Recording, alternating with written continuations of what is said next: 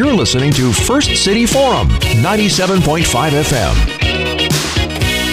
Hello, hello, hello, and welcome to the First City Forum. I am your host, Joe Williams. Uh, today's show is brought to you by uh, Providence Properties and uh, Southeast Alaska Orthopedics. Today in studio, I have with me my friend, uh, therapist Brittany Pope Sulkin. I am so excited to have you. Hi, Brittany. How are you? I'm good. How are you, Joe? Uh, I am so so good. You know, I, it's it's a, it's a rainy day here in Ketchikan. It's a little icy out yeah. there. My walk was a little slippery, but that's that's okay. Um, I'm gonna get today's show started. For those who do not know who Brittany is, uh, where have you been?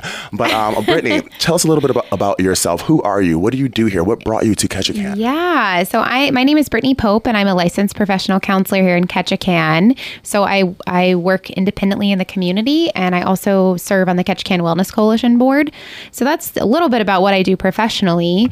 Um, but I, what brought me here was actually a job that I applied for. I'm from Ohio, and we just my husband and I decided to just go for it and move here, and we've been here for five years your husband, Jake Sulkin, uh, who works uh, for the airport here in Ketchikan. We love him so dearly. Uh, I met Brittany and Jake a few years ago. We've been fast friends ever since. You know, I'm over at their house, get to uh, have fun times with baby Noah and all, all the fun things.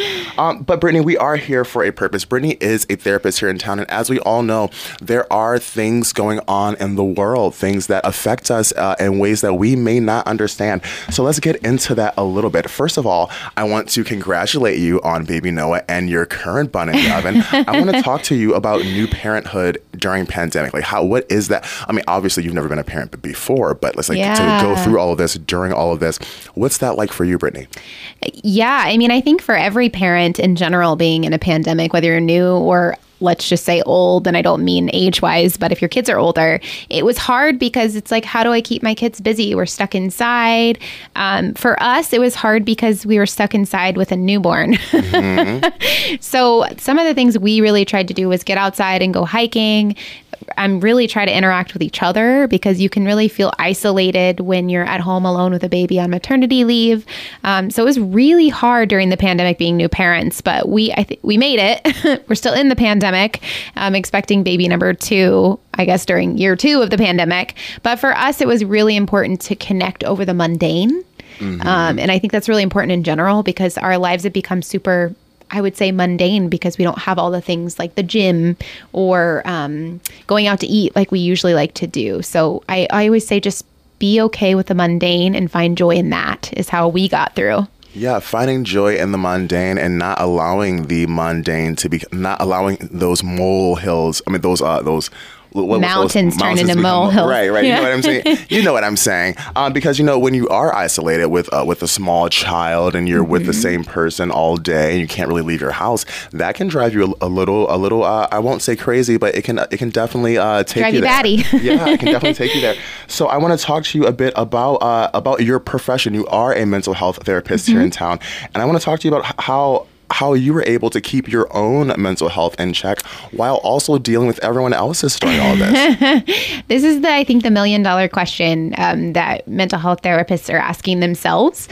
Um, I think the biggest thing for me is that I decided that I was going to compartmentalize a little bit better. Um, sometimes I think we can take our work home with us, um, and not even just being mental health therapists. You can take your work home with you working in the customer service industry. You right. know, if someone's mad at you or you have an aggressive or angry customer, you can take that home with you. So, so one of the things I do is I visualize a container. I visualize whether it's a vault or a container with a lid, and I put everything in that box or container before I leave and um, make sure that it stays at work. Um, so that's one of the ways I've been able to do it. Another way is is exercising. Mm-hmm. Um, I think that is a the most underrated. Uh, I'm gonna like air quote drug um, or intervention that we don't necessarily use. It's very important. Mm-hmm. And you get endorphins to your brain from exercising, and it increases your dopamine levels. So. I think exercising is really important, but also accessing your own therapy therapy as a therapist is really important too. So if you are struggling, reach out to someone, whether it's a friend, whether it's another mental health therapist, or whether it's your own therapist. Um, I think we have to be willing to do the work too if we're willing to help people do the work. Yeah, I know. I feel lucky to have friends like Brittany and Carla and all those people who are uh, therapists who don't give me therapy advice for free, of course, but who, who, I can always kind of go to with my with my quirky nuances, and they can kind of just talk me talk me down from my uh, ledges. Um, so I want to talk a, a, bit about the effects of uh, of seeing clients virtually versus in office. You, you, know that that kind of personal co- mm-hmm. that personal connection there is that lost sometimes. Like like what are your thoughts on that? Well, I'm very grateful that we've been able to see people virtually. I think one, it's opened up services to like the entire state. Mm-hmm. And so mm-hmm. there are very small communities in, in, in Southeast Alaska and just in general in Alaska that have been opened up to services. So I will say virtually has been nice for that aspect. Um, I'm going to get a little geeky with you. Um, our brains actually have um, the way that they fire neurons and receive messages. Um, so I'm getting a little geeky, but um, they actually tire them out. And so by looking at computer screens all day, you can you actually tire your brain out quicker. Mm. And so uh, for me, it's been more tiring to do it virtually, but it's also hard to switch back and forth. So right now, I'm kind of switching back and forth from virtual to in person um, when the you know when the safety here in the in the community is low or when the risk is low. Um, but it actually, I think, the value of seeing someone in person is really, really, it's connecting and it's there. Um, but I don't dislike virtually because it's opened up sort of the paths for people in Anchorage or in um, Kake or in you know in, in these outlying areas where you may not have access mm-hmm. to an actual person. And, yeah, and uh, as far as the, the, the cost of therapy for the client, uh, how, how, does that kind of translate between having to actually go into a physical office or have a physical office open and um, and handling it virtually? So the cost, I don't really think differs. The one thing that has differed during the pandemic is that insurance has covered telehealth 100 percent. Perfect. So, you know, you check with your individual insurance providers, but most insurances are covering telehealth because they want to avoid, obviously, you going into an office and contracting the virus. So that would be a cost saver for yeah, people. Yeah, that's a big thing there. Yeah. yeah Something to definitely. check with your provider, though.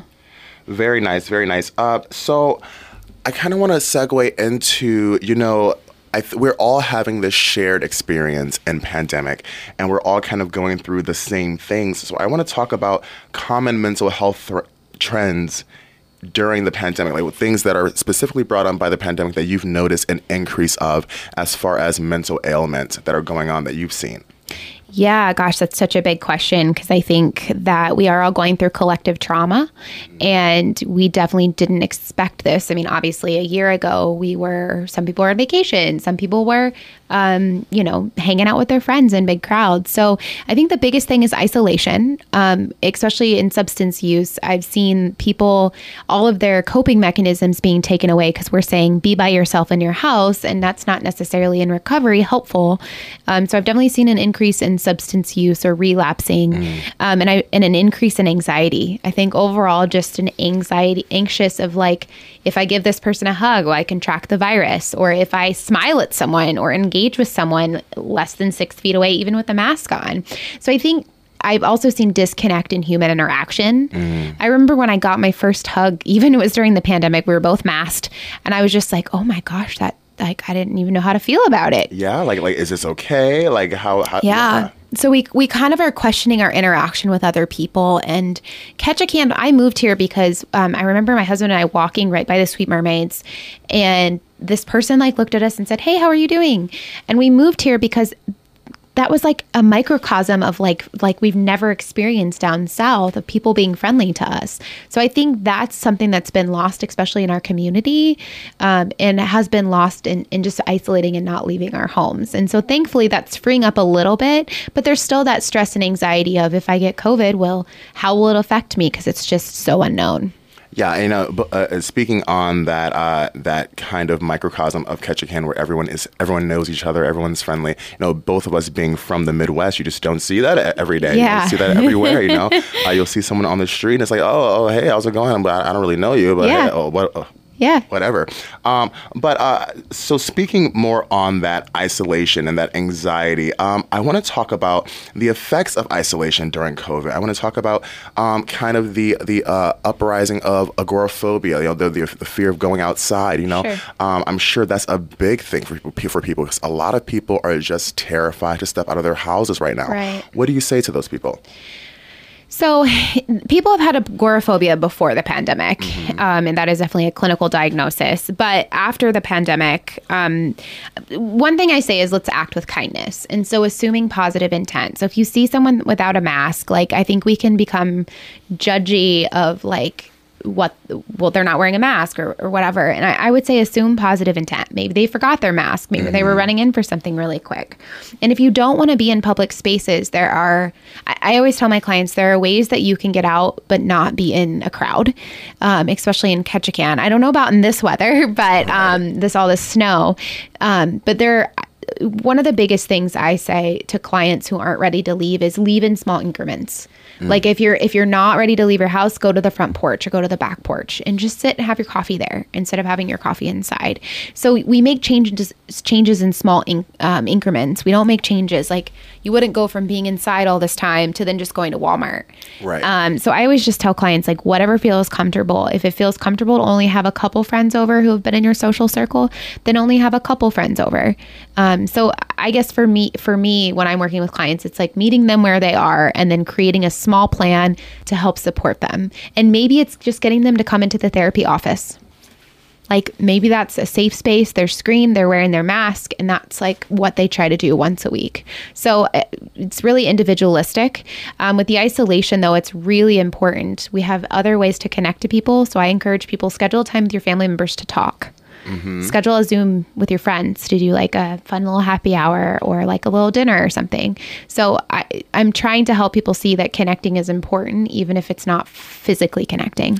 Yeah, and you know, speaking on that, those uh, those intimate moments, those Zoom calls with family and friends. I was thinking back on the beginning of pandemic when Shelly Hill put together that virtual concert, yeah. and a bunch of us we were all rehearsing for it over uh, Zoom. And um, after the rehearsal, we just kind of sat around and had a little party, and we all had our individual uh, drinks and things. And by the end of the of the hour long after rehearsal party, we're all sitting in our individual spaces. I've got on a costume, I have a cocktail in my hand, and the whole thing is going on. And then we hit end, and I'm just sitting there by myself, and I'm like what just happened? I feel like I was just at a party with a bunch of people and no one was actually there. So, you know, a human interaction is more than just that physical presence. Um, I want to, I wanted to, to kind of talk about a story that a kind of ane- anecdote that I experienced when during the pandemic, we were in, entering low risk. Everything was kind of seeming to calm down a bit. I, uh, I took a trip back home to Detroit. And everywhere in Detroit, masks everywhere. You can't go anywhere. I mean, you can't even drive in your car without without a mask. It was it was crazy.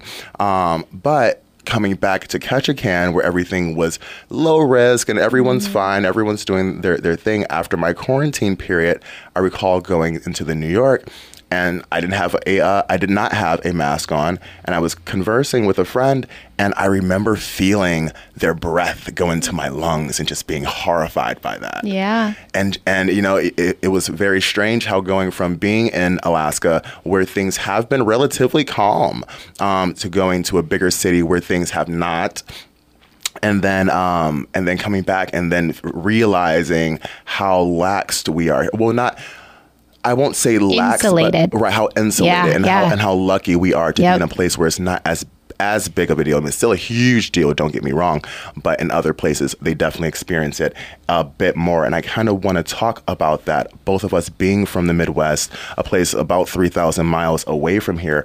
Uh, what would you say to the people uh, feeling feeling that trauma or that guilt or what have you uh, when we can't be with our family members who may be experiencing this in a deeper way than we are? P- Family members who may be sick, uh, maybe funerals we've met we've missed of people who have died you know those things. So people are experiencing that right now. And i, I want to kind of talk i want you to kind of have a word for them.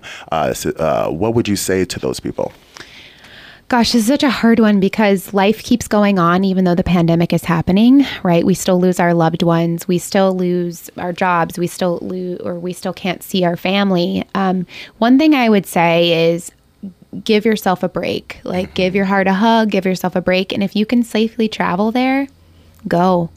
Um, with everybody getting vaccinated, and this might be an unpopular opinion, but with everybody getting vaccinated and masks on, you know, you're if you can safely go and maybe like socially distance and be with your family we're kind of at this place where we're at a crux of like transition. And we we know a little bit more about the virus even though it's still there's variants out there. I think if this were the beginning i would say connect with them over any way that you can connect with them.